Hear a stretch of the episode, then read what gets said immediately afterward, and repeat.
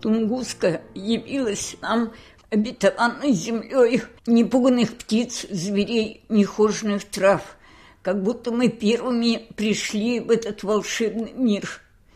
Здесь рябчики били гнезда и выводили птенцов под крыльями палатки, когда мы уходили в дальние радиальные маршруты. На озере Чека, затаившись ранним утром в прибрежном кустарнике, смотрели, не дыша, как пара белых лебедей танцевала балет Чайковского. В Чамбе-реке водилась царская рыба таймень. Мы ловили ее романтической ночью на лодке с факелом. Салют командору, объединившему нас несолнечным сюжетом на Тунгусской тропе, научившему зажигать костры Фарингтона и сопротивляться энтропии. Мы остались друзьями на всю жизнь. Уж рюкзаки не давят наши плечи, но славен миг метеоритной встречи – это привет от Лены и Зои Афремзон из Израиля. Этот рассказ я пишу не только моим друзьям по Тунгуске, но и для золотой молодежи замечательного стрельниковского подкастинга.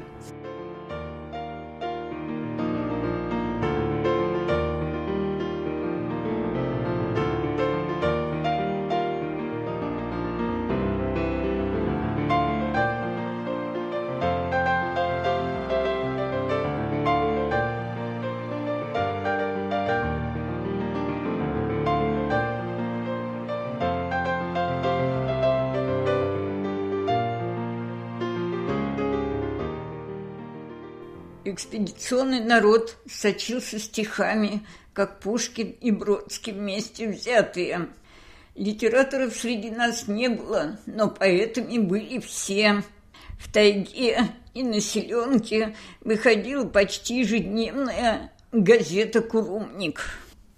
Стихи, которые не вмещались в «Курумник», шли в альманах «Костры Фрингтона». Сто километров от эпицентра Тунгусской катастрофы до ближайшей цивилизации, фактории Банабары, казались нам сотни световых лет. Банабара – это звучит так же, как Зурбаган, Лис и Санриоль. Писал мне Валерий Новиков, бывший сокурсник по геолого-географическому факультету и будущий кавалер Ордена Мужества. И еще письмо от Валерия. Твоя Тунгуска пробуждает в человеке желание грубо пнуть ногой полированную дверь в квартире после евролимонта и уйти туда, где воздух наполовину перемешан с комарами, где ссорится у костра за право отскребать пригоревшую кашу с дна котелка, самое вкусное – где стихи по Демину сидят на ветках кедров и трогают проходящего мимо своими мохнатыми лапками. Независимо от того, падал ли туда, куда уходишь, метеорит, или это просто казус Белли.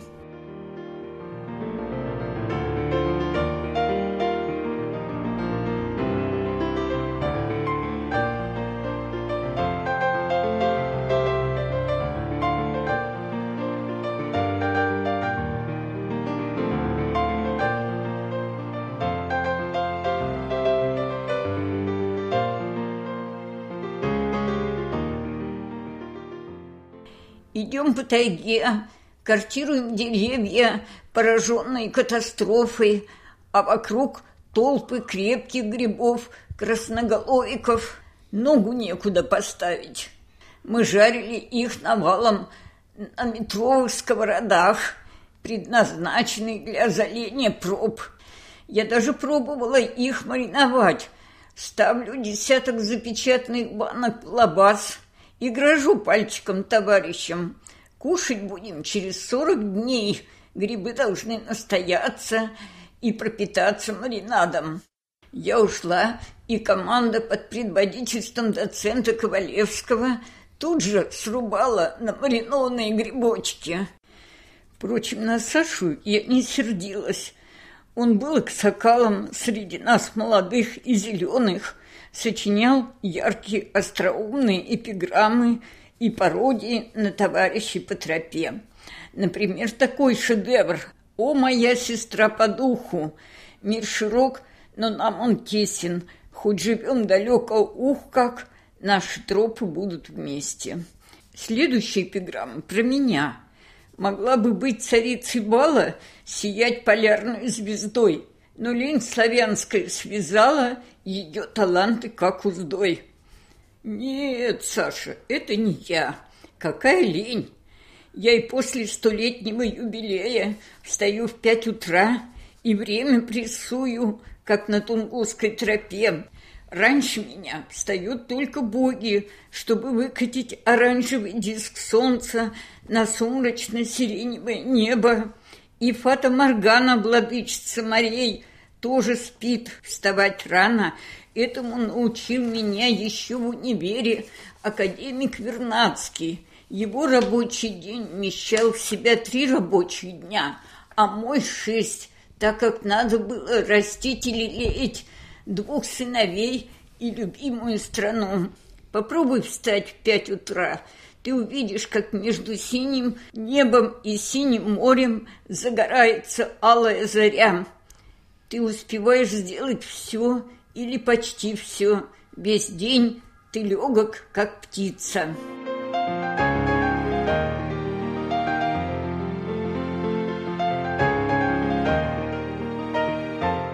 А помнишь, Саша, как ты несся пятьдесят километров по тропе за мной и Алечкой Вечниновой, чтобы поучаствовать в тризне над банкой сгущенки, которую нам, девчонкам, персонально Альке на тропе исполнялось 17 лет, по-джентльменски подарил командор на два дня пути до Навары. Знаменитый путешественник – Витус Беринг был бы потрясен. В тайге одна баночка сгущенки полагалась по-советски на 20 человек. Говоря короче, мы, Алька и я, выставили на тропу пустую баночку из-под той сгущенки. Саша разлился на нас так, что забыл напрочь о том, что впереди был рискованный участок пути, брод через реку Чамбу в периоде половодья, и что командор приставил его к нам в последний момент из-за проблемной переправы. Вспоминаю, как проходили с Алькой тот опасный перекат, обнявшись, чтобы не снесло, и прорав, врагу не сдается наш гордый баряк. Прорвались, а могло бы запросто унести в подкаменную Тунгуску. Доцент стоял на берегу спиной к нам и сушил штаны над костром. Бедность не порог, но нищета воображения порог с... Чудная цитата из Льва Лосева. Мы с Алькой и потом, разъехавшись по своим разным городам, несколько лет донимали Сашу телеграммами, как бы из Парижа, духи Остапа Бендера. Это была попытка перевоспитания. Это была педагогическая поэма. Теперь мой сын Алёша, наслушавшийся этой застольной истории, торжественно дарит мне каждый Новый год баночку сгущенки – а уж потом другие царские подарки. Продолжение следует.